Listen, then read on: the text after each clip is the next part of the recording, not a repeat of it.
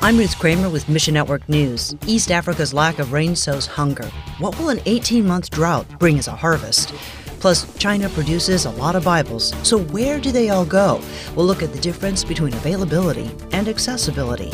We'll begin today in East Africa, where Oxfam International warns that starvation will claim one life every 36 seconds between now and the end of the year if nothing changes. Famine looms as the fourth year of drought unfolds in Ethiopia, Kenya, and Somalia. Kenya Hope's Joy Mueller spoke to us from a remote village in Kenya. The situation is critical. Crops are failing. When there's nothing for the livestock to eat, the milk production from the animals goes way down. And these people really rely on that. Milk is a major component to their diet. External crises like the war in Ukraine and the global food shortage make relief hard to find. Here in Kenya, ever since the pandemic, the economy has taken a major hit. And now with the continual drought, it's just getting worse. Last November till now, basic food necessities have all doubled in cost. Working hand in hand with local church partners, we are monthly, we are giving out food relief to our communities just the very basics to help these people get by. And they are so open to hearing about Jesus Christ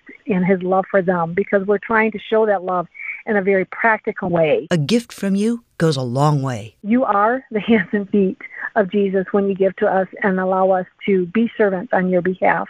Elsewhere, a similar catastrophe is underway in Syria, where drought like conditions have led to the lowest wheat harvest in more than a decade.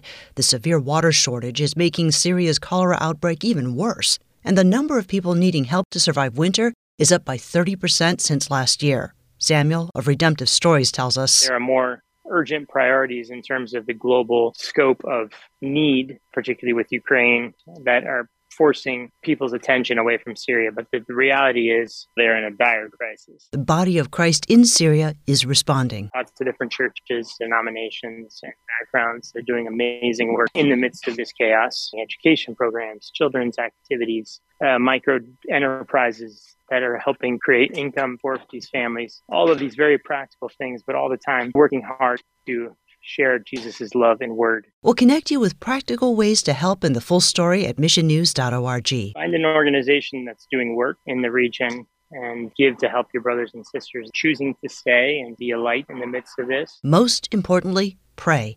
Ask God to have mercy on Syria. Pray that, that God would reveal himself to the people and that they would see and experience hope again through Jesus Christ. And the Amity Printing Press, based in Nanjing, China, prints almost 12 million Bibles every year.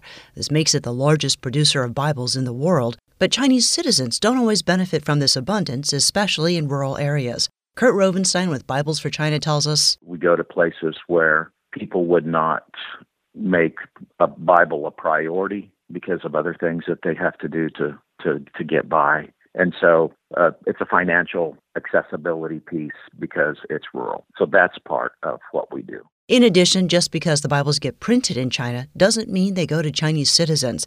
The government closely controls where Bibles go after they get printed. Many are shipped to other countries. The third uh, reason is uh, there's still a, a void due to the lack of scriptures apparent after the Cultural Revolution. And you know, you think, well, that's that, that was years and years and years ago. But when you're talking about millions of people with absolutely no scripture whatsoever, uh, it takes a while to you know to, to catch up. You can help secure Bibles for people in rural China. Find your place in the story at missionnews.org and pray people across every region of the country would have access to the story of Jesus. Thanks for listening to Mission Network News, a service of One Way Ministries. We're listener supported by people just like you. So by giving to Mission Network News, you enable us to keep the stories of God's kingdom coming. So join us here on Facebook, Twitter, or Instagram. You can also find us on Alexa, iTunes, or TWR360. And together, the Great Commission happens. Look for links at missionnews.org. I'm Ruth Kramer.